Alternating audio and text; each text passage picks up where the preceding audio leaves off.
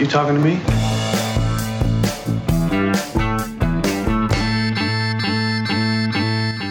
Welcome back into the screening room, checking out what's new in theaters and the best of what's new on streaming and on video. She is Hope Madden. He's George Wolf. And we are from maddwolf.com. This is the Screening Room podcast. A few new ones in the theaters and at least one to recommend on video this week. And we'll start off with a movie that earned an Oscar nomination for the lead actress and, in our view, at least in my view, should have gotten one for Best Picture.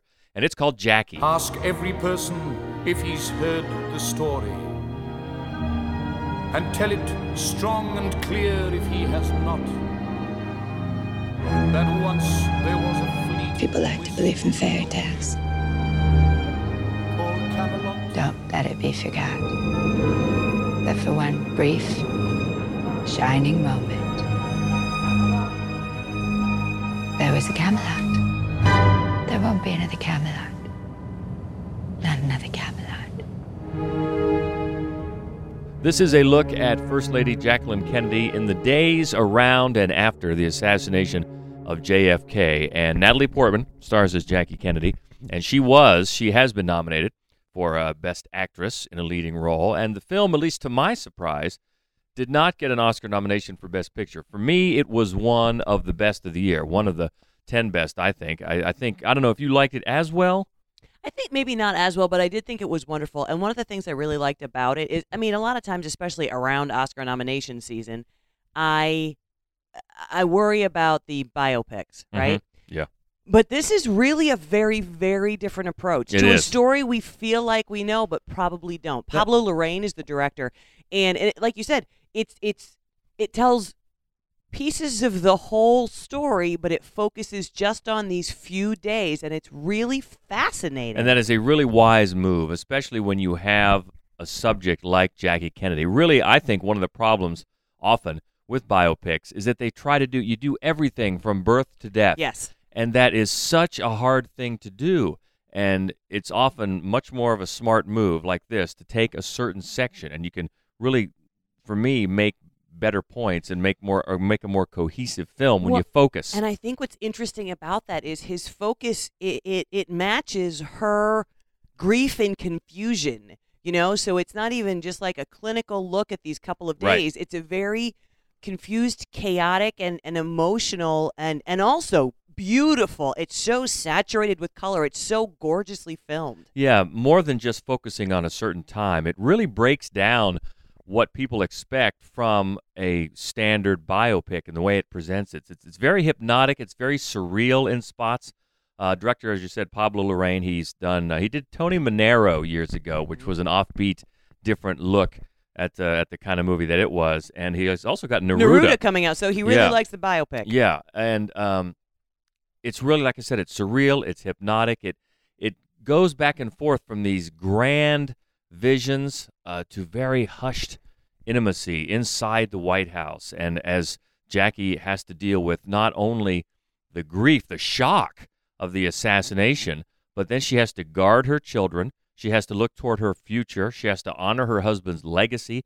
Has to make it all mean something, and it it really is a fantastic look inside all of that. And I think one of the things that that uh, punctuates this movie is it it uh, includes little snippets of an interview that she's giving with Exactly. a journalist who's never named. He's just called the journalist, and he's played very well by Billy, Billy Crudup. Crudup. You know, it's funny. I was thinking the same thing. I think those were maybe my favorite parts of the film, Mhm. partly because he is so great and their chemistry is so interesting, but also partly because in those she's closer to being calm. She's and there's more anger, but I mean it's more um thought she's more in control of what she's saying and it's it's just this fascinating prism to see her through. Yeah, she just dishes out these little nuggets of jaded wisdom to his questions. Not quite condescension, but almost there. And you kind of see in her eyes and in her responses what she's learned through the experiences that she's gone through. And it's a it's a nice uh, contradiction between or contrast, I should say, between the other scenes where you see her having to play that role that it's pretty clear she was increasingly uncomfortable doing. You know, she as we know, and that's another thing about this movie that it adds it has some some meaning because of all the what we know Jackie Kennedy and then Jackie Onassis how she lived Mhm. the rest of her Mhm. life. She became intensely private and, and you know guarding her privacy very very closely. So you see that you see the fight within her going on even back then to try to play the role that she you know wasn't thrust into. She took it on. She married a JFK, but the, all the expectations and demands that came with that to her fight for privacy, and now going forward as a JFK's widow, how she was going to, you know, hold on to that bit of privacy and still try to be, you know, take care of all those things as I mentioned before, her children, her her husband's memory, uh, all the things like that, and and it's also interesting how they play off the theme of Camelot. Oh yeah. You know, Yeah. they, they use the song uh, to great effect, I think, and that is the, the legend that those days were Camelot. And the way they use it, it's almost a, a wink and a nod. Like, was it really Cam- Yeah. Camelot? Yeah. And I think it's very effective. And all in all, a really, really strong film. The performances, not only Natalie Portman, she is great. We mentioned Billy Crudup. You've got Greta Gerwig. You've got Peter Sarsgaard, who plays Robert Kennedy. Uh, I don't remember the name of the guy that plays JFK. He's really not No, in it that much, but he's a, he's a good. Uh, he looks the part anyway. and of course, they do depict the assassination, uh, which is pretty uncomfortable. But all in all, very very well done, and a new kind of a new look on the biopic, as you say. And I think it's also interesting that you have a a foreign director taking on such an American piece of history. I think that too might give it a different viewpoint that an American director might not have been able to grab. Right. It's it's hard to shake off, uh, you know, your own your own long-standing history with the topic. But I think it's funny how often that does work. For example, Twelve Years a Slave was directed by a Brit Mhm. and actually cast almost exclusively with Brits, and it's one. It's, it's a great piece. It's a brilliant film about American history, and it's interesting to me how often they can. They seem that they can bring a, a, a different perspective to our own history. Yeah, it's it's one that, as I said, I think should have been nominated, for, yeah. an Academy Award. Natalie Portman has been nominated. We don't really think she'll win, or do we? What do you think her odds are? I, she's got a good shot. I think she's probably not the front runner at this point. A, a few months ago, I would have expected that she was, Mhm. but but I think she's got a good shot. Primarily because, as I've said before, uh, uh, Viola Davis, for some reason, wound up in the supporting Right. the supporting actress slot. Yeah. If she had been in lead, which is where she should be, True. she would easily have taken that. But you know, with her in supporting, I think that I think that Je- that uh, Natalie Portman's got a shot. Yeah, and you, you always think that someone who has won before, sometimes that can work against them. Right. I don't know. People always say they think they know how the Academy votes. I don't know if anybody does. No. But uh, anyway, we, we shall see. But Jackie, not nominated for an Oscar for Best Picture, but still well worth seeing. And our next movie is an adaptation of a very popular novel, and it follows the lives of a dog as the dog tries to find out just what is a dog's purpose. What is the meaning of life? Are we here for a reason? Is there a point to any of this? And why does food taste so much better in the trash? This was me, and then this was me. Then I came back as this little guy. A lot of lives for one dog to live. I tried to make sense out of all the things I'd seen. Was there a point to this journey of mine? And how did bacon fit in? That's funny. So there's uh there is some not so great buzz already around this film because it seems like it would be certainly uh, a movie for dog lovers, and yet some video has surfaced that suggested that the dogs in the film were pay, per, perhaps not treated as well as they yeah, should have I been. was a little surprised. I thought when that video first came out, they'd push this movie back because just what you say, it's aimed at animal lovers and dog lovers. And boy, if you get that group upset at you, you might want to just hold off. But they haven't, and they've actually done a little pushback. And I, I, I can't say that I, I have seen parts of the video and I've seen parts of the rebuttals. So there are two sides to this. I don't know who is right, but there the, the video did allege that some dogs, at least one dog, was um, mistreated during the filming. Dennis Quaid, who stars in the movie, has gone on a few talk shows to say he didn't, he wouldn't have been associated with anything that treated the dogs badly. He didn't see any of that. So it's it's two sides. Let's put it that way. But if you're not going to see that movie because of the video, fine. Let me tell you, there are plenty other reasons not to see this movie. it is bad. It was. It's based on a very popular novel, which I didn't read the book, but as far as I can tell, in looking it up, they changed some things, as movies often, do. often do. you Nothing have wrong to. with that. Sometimes you have to, but it is. It's so manipulative. It's so heavy-handed. It's. I guess tries to be funny. It's not. It bored me senseless. It's uh, it starts with the the the soul. It's the soul of the dog that they follow. The soul of the dog is is uh, voiced by Josh Gad with really overdone preciousness Mhm. and cuteness. And I don't know if they have studied reincarnation, but anyway, I'm going to say no. the dog so the dog comes back again and again and again and again as a dog. As different so way to miss the point entirely. has different dogs.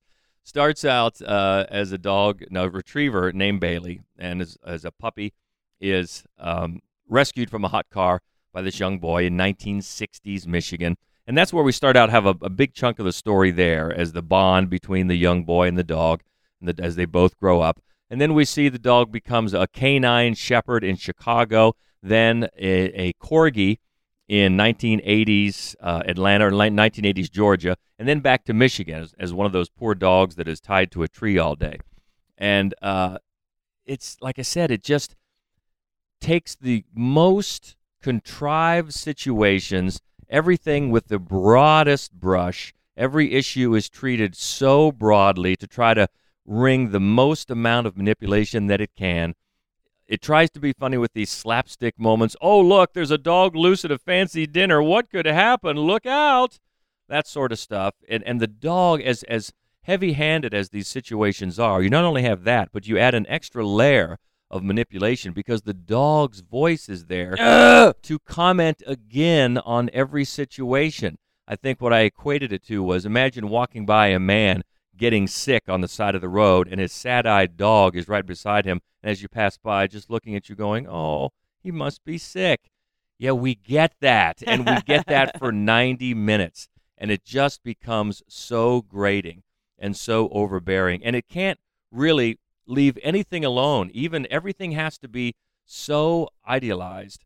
Um, even a shot of a farmhouse, just a simple farmhouse, isn't complete without a picture perfect crescent moon in a cloudless sky because isn't that just the most perfect situation with no trace of realism whatsoever? It's I know what they're trying to do here. The dogs are cute. Let's get that out of the way right now. Of course dogs are cute. Who doesn't love dogs? But what they do with them, it almost it gets to the point and this is not bringing the video into the conversation. That that point aside, the movie itself you kind of get the idea where they're just you're exploiting you're taking this idea that everybody loves dogs and you're trying to celebrate them and halfway into it it it feels exploitive. And many of the situations are just too they're they're they're grim and, and melancholy and but then we try to put a smiley face on it because look how cute this dog is. I just have a lot of ways to say i didn't like this movie at all You know, I think is interesting uh, is that Lasse Hallstrom directed this, and he started off his career so str- he was he directed what's the, he directed My Life as a Dog actually, but he directed What's Eating Gilbert Grape. Yeah. He did the Cider House Rules. right You know, I mean, he did some great things early in his career, and and Chocolat, which I, I suppose was sort of half and half, but. Boy, then he turned to a lot of Nicholas Sparks. Yes, and that this has a real Nicholas Sparks feel, and it's you do see it's nice to see not only Dennis Quaid. In fact, Dennis Quaid, who's always a welcome sight, you almost expect to see the dog just say, "Isn't Dennis Quaid aging well?" Because he is. And you the- do like Dennis Quaid. And then you also see Peggy Lipton. Peggy Lipton, where has Peggy Lipton been? I and she know. shows up in the movie as well. So that's all well and good, but it's it's so. And Britt Robertson, who was the the lead girl in Tomorrowland, uh, she shows up in this movie as well. But not, people don't really get a chance to act. It's all Nicholas Sparks Hallmark card sort of stuff, Sure. and it's uh, it's not very good. So, So I, no Oscar nomination for this one. no, one. and I will be interested to see though how it does at the box office. It's office. going I to do really poorly. will because That I is my prediction. I'm su- poorly. I'm surprised with this hubbub with the dog lovers and the animal lovers that it didn't get pushed back. But we shall see. As I said, plenty of other reasons not to see it. So our next movie is the latest, and they promise the final chapter of Resident Evil. My name is Alice, and this is my story. The end of my story.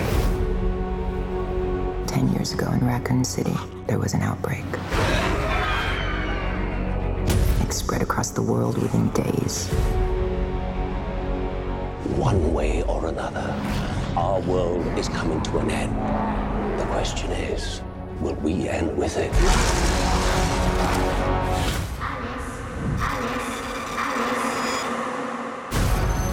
Umbrella developed an airborne antivirus. It would destroy the T virus. I have no reason to believe a word you say. True, but I can offer you something you want very much. What is that? Revenge. Yeah! To be fair, when Friday the 13th came out with the final chapter, that was, I think, number five, and we are about to do number 13. So they're liars. This is what I'm Oh, Friday saying. the 13th. Friday the 13th. Well, what number are we up to for you Resident know what? Evil? I think it's six. I think this is the sixth installment of this film, which is insane to me. wow. I, you know, and and uh, as you and I were talking last night, this is the most popular video game film franchise of all time. At least live action. On po- Right, Pokemon, made a I'm few sure, dollars. Yeah, I'm sure Pokemon. Yeah, you're correct. I'm sure Pokemon, but live action, you're right. And um and and it's funny that I always forget that it even exists. I mean, it- how how can this franchise exist? And you know what? It it it's not a horror franchise. Yes, there are zombies in it, but I mean, I think that's part of the reason why it stays on my periphery is that even the bad horror franchises we are completely, absolutely well versed in. But this is just not that, and it's an entire series of films based on video games, and obviously there are many versions of this video game, and so I think often there's a new movie when a new version comes out, or vice versa. Then they, and there is apparently a new Resident Evil um, video game that you can be playing right now. And let me tell you, I hope it's more interesting than the movie. well, this should be called the final chapter, unless it makes a bunch of money. right. But I, you, you know, it feels like the kind of film. It doesn't feel like a franchise movie. It doesn't feel like the kind of movie that has big names or a marketing budget. It feels very low budget. It feels like, you know, sets and scenes and locations that you've seen in 95 other movies. And you know, there's a. It is. It, it goes back to. It's about 15 years, or excuse me, 10 years since the first one, and um, it goes. It spends a lot of time in the beginning, in case you don't know what happened, explaining the entire five film backstory to you. So that's plotting and dull.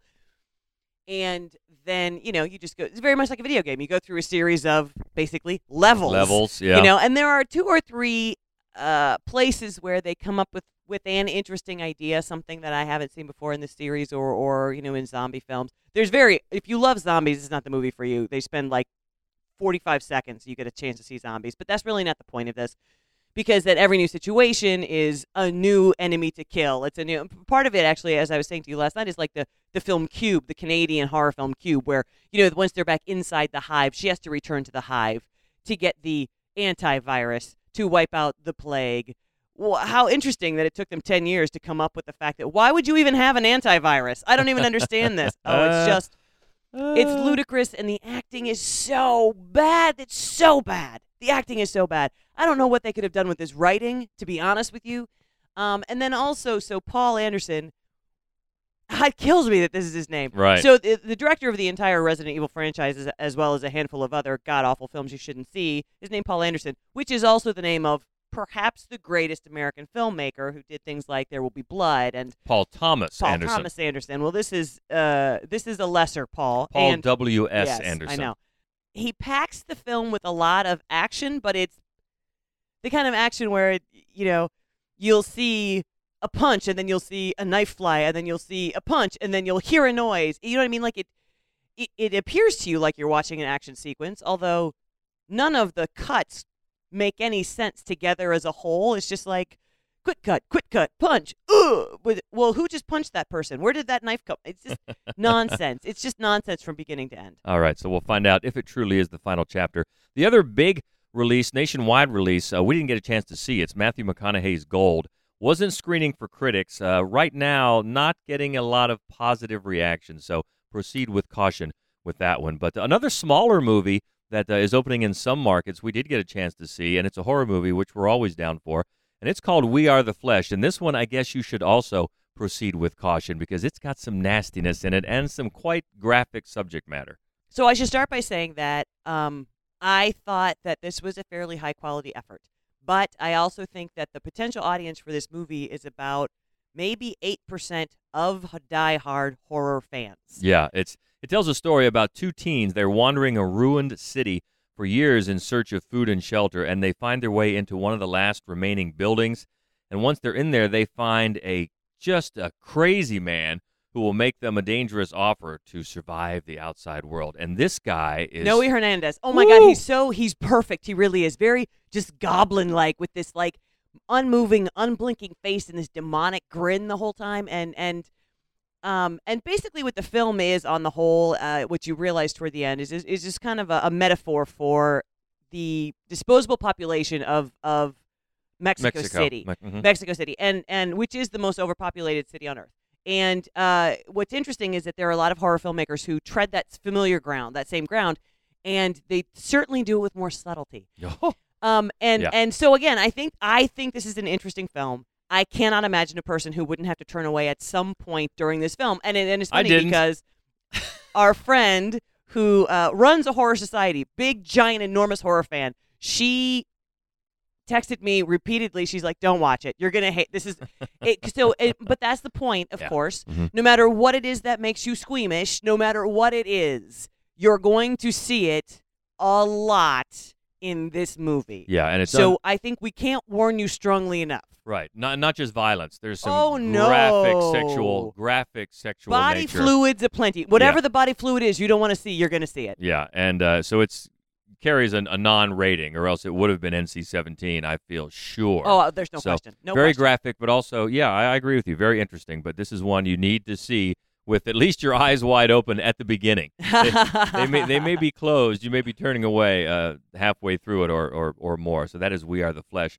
New on video and streaming this week, you've got Inferno with Tom Hanks and The Light Between Oceans uh, with Michael Fassbender and Alicia Vikander. We didn't care for either of those, but one that is available this week we liked a lot, and it is called The Handmaiden. Talking about shocks from the Oscars, we were both blown away that of all categories, this was not nominated for cinematography because not only could it be nominated, it could win. I was a little. I was sad that it wasn't nominated for best foreign language film as Me well. too. But, but not as surprised. I definitely thought that this had a shot for cinematography.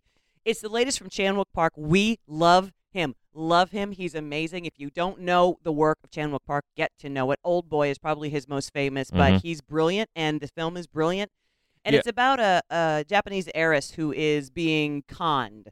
Um, uh, there's an attempt to con her out of her inheritance. Yeah, and it's it's just it has these layers of secrecy, almost noirish at points, and there's double crossing and there's plots, and it's but it's just gorgeously photographed and really very terrifically directed. Oh, of course. Uh, you know, I thought he could have had a shot for for best director as well, but this just got ignored all the way around, unfortunately. But it should not be ignored if you like these type of movies. You should know. I mean, going into it also, there is a. It's not a horror film, but there's definitely an, an unseemly Mhm. undercurrent. There is something, and they and it's very rarely com- like full screen exposed. But whatever it is that this heiress's uncle does, there's something Yeah.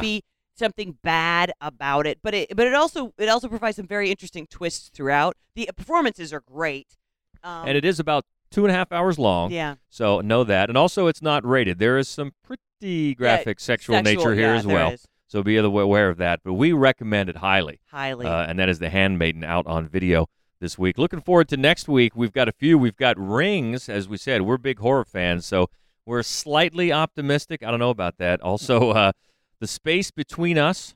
Don't know a lot about that. Uh, Julieta, which is the latest from Almodovar, yeah. uh, which we like a lot. The Salesman. This is the one. I cannot wait to see this film. It's the new film from director Ashgar Fa- Ashgar Farhadi, who did A Separation a Ooh, couple of years ago, so which was good. just brilliant. So I cannot wait to see this one. Yeah, and also Robert De Niro in The Comedian, which I just got to see last night, so we'll talk about that. All that coming next week. Uh, before until then, hit us up. Let us know what you thought about some of these films or the Oscar nominations. We talked a little bit about that, so if you have some thoughts, let us know. Easiest way is on Twitter. You can find us at Mad Wolf, M A D D W O L F, and on Facebook, we're at Mad Wolf Columbus. And of course, you can find all our written reviews and other shenanigans on our website, and that is maddwolf.com. And the Screening Room podcast is a presentation of maddwolf.com and the Columbus Radio Group. Until next week, she is Hope Madden, He's George Wolf. and this is the Screening Room podcast. See ya. I do wish we could chat longer, but I'm having an old friend.